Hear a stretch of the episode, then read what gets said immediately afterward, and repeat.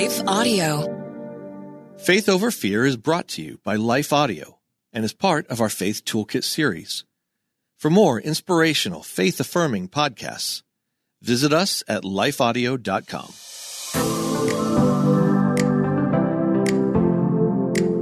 Hello, and welcome to the Faith Over Fear podcast, where we attack our most pervasive fears with truth because life's just too short for any of us to live enslaved. In Faith Over Fear, we're passionate about helping God's children discover, embrace, and live in freedom.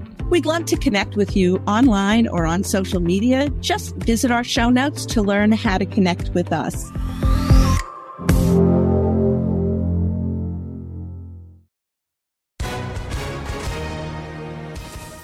Everyone. If you've been injured in an accident that was not your fault, listen up. We have legal professionals standing by to answer your questions for free. Call now and find out if you have a case and how much it's potentially worth. Call 800 497 4410. I'm here with spokesman John Wolf. So, John, tell everyone listening who should call right now.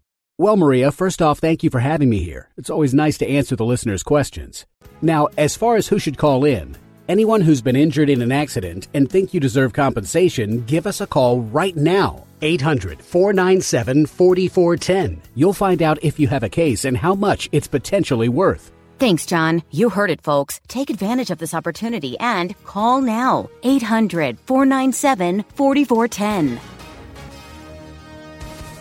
Advertisement sponsored by Legal Help Center may not be available in all states.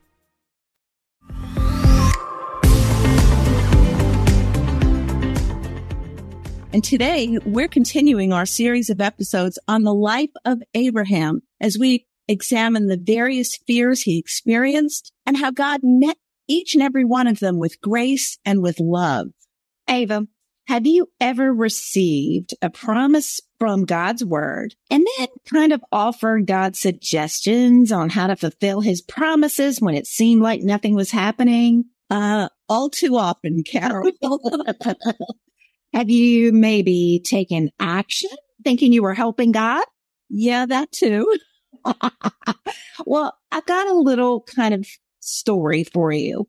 As you know me, I am twice divorced. My first marriage imploded because we had a lot of pressure in raising a child with special, special needs. He had some mental health challenges. And I prayed to God and said, look, if I'm ever to marry again, I want to do it with somebody that honors you. And so I was fixed up with a pastor and was convinced that we were going to improve the world with this mm-hmm. vital ministry together. Well, he had so much baggage that I was worse off than I was before. And I'm not, it, it's not God honoring to go into it with details, but just suffice it to say that I gradually realized I think I'm hearing what I want to hear. I believe that God allowed me to have what I thought that I wanted in my dreams to serve him. I was trying to earn my way to God, I think, without realizing it. Now, I don't believe in divorce. And yet here I am, twice divorced, and I have learned that God still loves me and he allows me to serve him. Only I don't think I'm, I'm doing it in his timing this time, I think. That whole idea of waiting on God's timing is so, so hard, Carol.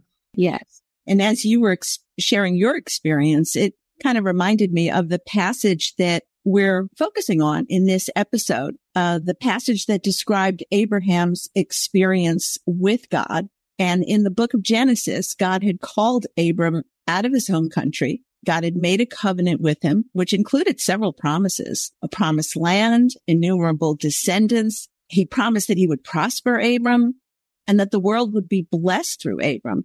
But Abram had to wait a long time to see the fulfillment of these promises. And in the passage we're focusing on today, he's still waiting. He's still waiting.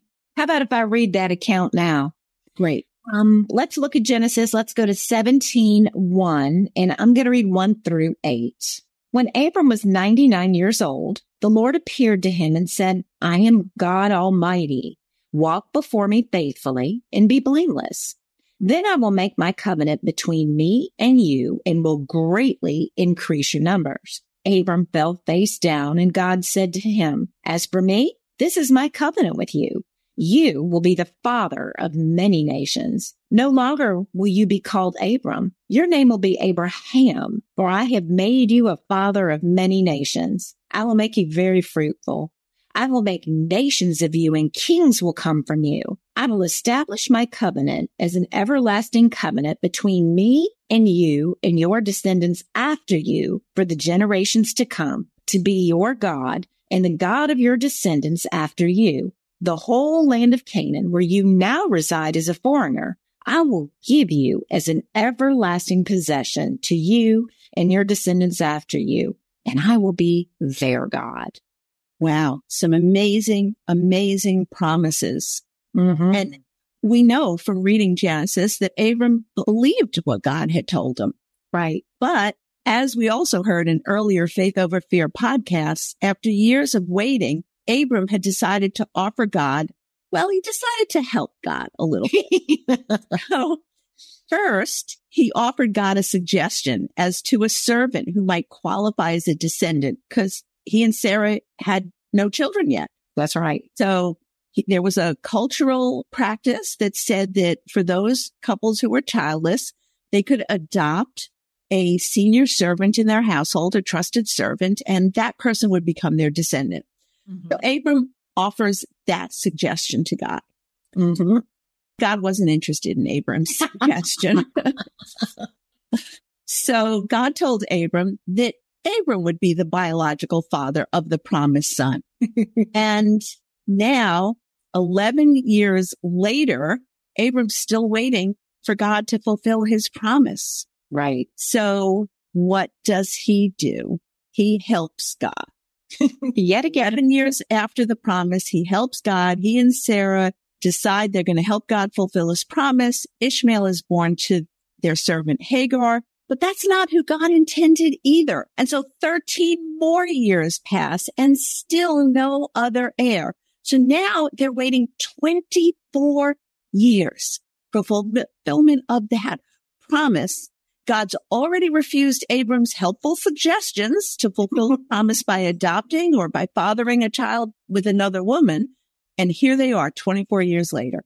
Yeah. And the, the, the thing about that biologically, Abram's 99 years old. He cannot, his body cannot produce a child, but God promised. I love this because what God did there is he made sure that it was him and him alone that was producing this child. I mean, think about it. We have Abram that's not able biologically to produce a child.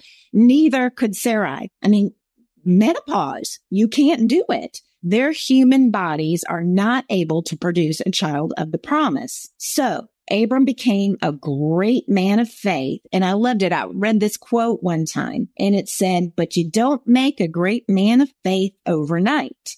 It takes years of God's work in them, years of almost mundane trusting in God, perhaps interrupted by a few spectacular encounters with the Lord. I love that quote. Oh, I do too. But I have to confess to you, waiting is not something I enjoy doing. And I, I would rather that God would just do these things overnight, but me too.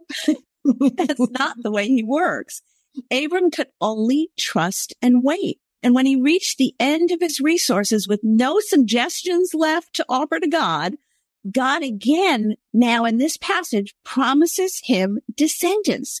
Mm-hmm. But this time, God does a couple of things along with making this promise. First, he changes Abram's name to Abraham to confirm his word. Yeah, that name change. A, a lot of times I've read in commentaries that it might be because he was encouraging faith in that promise that he gave to Abraham. He's told in Romans 4 17, father of many nations, God is going to give life to the dead. And you can compare that to Abraham. I keep saying I'm going back and forth between Abraham, but he I, I am too.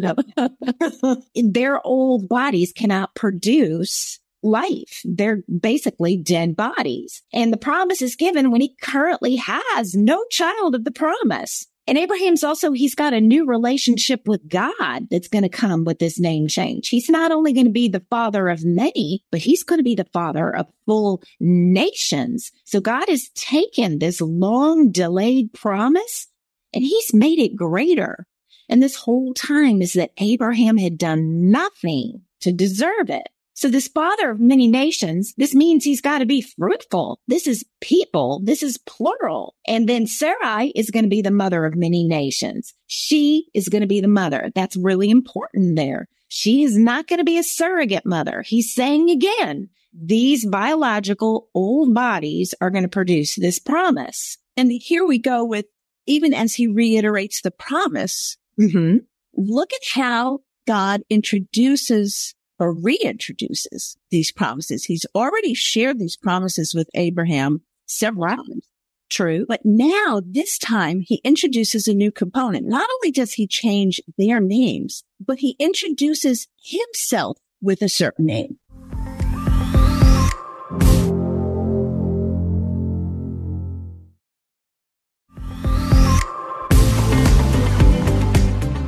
He starts this passage by saying to Abram, I am God Almighty, right there in that first verse. That's right. I am God Almighty. And that name in the Hebrew is uh, the name El Shaddai. You might have heard that name before. It's mm-hmm. translated God Almighty, but it actually carries with it the meaning of one who is all sufficient to carry out the promises he makes. God is almighty. He has all the power. He is fully sufficient to carry out whatever promises he makes. So as impossible as this appeared, as you've described their bodies, that this is an impossible situation. It's not impossible for God because he is sufficient to carry out whatever promises he makes by his power, by his sufficiency. Sarai, who is now Sarah, mm-hmm. will bear a son. That's right. Isaac is going to be a child of the promise, not Ishmael that they had that you mentioned earlier. This is God's initiative, not Abraham and Sarah's. And not only does he give Abraham a new name, not only does he make this promise, but he also gives Abraham a new sign of the covenant. Yes, this is interesting, is it not? he says, I will be their God okay, again, this is God's initiative. I will be their God. And we've got this thing, this sign, and it's circumcision. Circumcision indicates to the seed of Abraham, the seed of Abraham, his descendants, that there is defilement of the flesh in man, which must forever be taken away, or man would remain impure and out of the covenant with God. That comes from Spurgeon. And even though Abram's 99, he's going to step out on the promise of that circumcision. He believed. And Carol, think about the courage it might, it must have taken for Abraham to proceed with circumcision. He's an adult male now. I mean, this was, right. this took a lot of faith. And as you said, in, you said earlier when you were sharing your experience that we can't earn God's love through our own effort, right? Right. We already have his love. And yet God does call us to be obedient. I think you had said he wants us to be ready to receive his promises, right? That's right. He wants what's good for us, but we have to do something in return. We just have to be obedient. And the key here, one of the challenges I see in this passage, how to know when acting is a step of faith or a lack of faith. Ooh, because earlier, Abraham ran ahead of God, taking matters into his own hands. Now he right. was acting, but it was out of a lack of faith. Here, he's acting in a step of obedience with circumcision, but it's being obedient to God and it's a step of faith. God's previous word to Abraham was clear. I will make you a great nation. I will bless you. I will give you the land. I will do these things. He didn't need Abraham's help. Yeah, that's right. And I got to tell you, I confess that I sometimes struggle with how God chooses to work in my circumstances. It's not that I don't think that he can resolve the difficult situation. It's usually the timing that gets mm, me.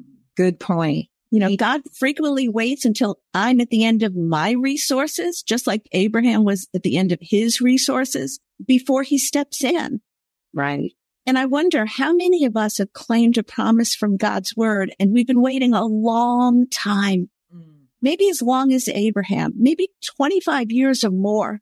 And if you're anything like me, you've made all kinds of suggestions to God on how he can fulfill those promises and when he should fulfill those promises. but you know what?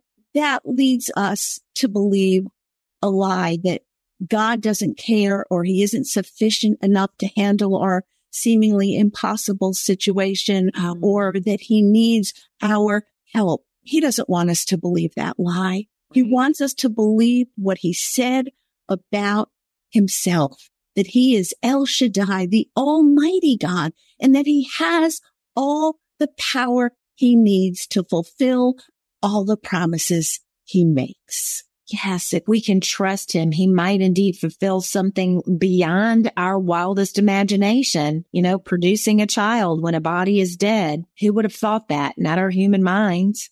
Absolutely. Carol, would you close us in prayer? I'd be glad to. Almighty God, El Shaddai, I confess my lack of trust in your sufficiency. We get in difficult circumstances, Lord, and we want to believe your promises. And it seems that at times we want to believe them in our timeline, uh, particularly when our time is growing short and we're getting desperate. But Lord, perhaps that's exactly where you want us so that you can step in and let us get to the end of ourselves. Lord, help us with our notice that maybe if we would turn to you sooner, we would just get where we needed to be exactly as you wanted us to. In your name we pray. Amen. Amen. Well, everyone, thank you for listening. And if you're interested in learning more about God's names in addition to El Shaddai, God Almighty, you might be interested in a devotional on the names of God called Reflections on the Names of God 180 Devotions to Know God More Fully. Information about this particular resource can be found in the printed show notes on this page. We hope that this episode deepened your understanding of God and helped you rest more fully in His grace. If you haven't already done so, we encourage you to subscribe to this podcast, and that way you won't miss a single episode. And please be sure to share it on social media. We'd be very encouraged if you would rate it as well. That'll help others find it. So until next time, may you live with the courage of one who has truly been set free. Faith Over Fear is a production of Life Audio and Salem Media. If you liked what you heard today, please take a second to rate and review this podcast in your favorite podcast app so that more listeners like you can find the show. For more faith filled, inspirational podcasts, visit us at lifeaudio.com.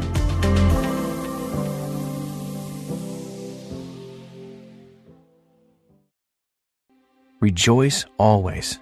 Pray without ceasing. Give thanks in all circumstances God invites us to cultivate thankful hearts by turning our eyes toward Him in good times and bad. To listen to more Abide Christian meditations, just go to lifeaudio.com or search your favorite podcast app for Abide Christian Meditation. You can also download the Abide app for more biblical meditations at abide.com.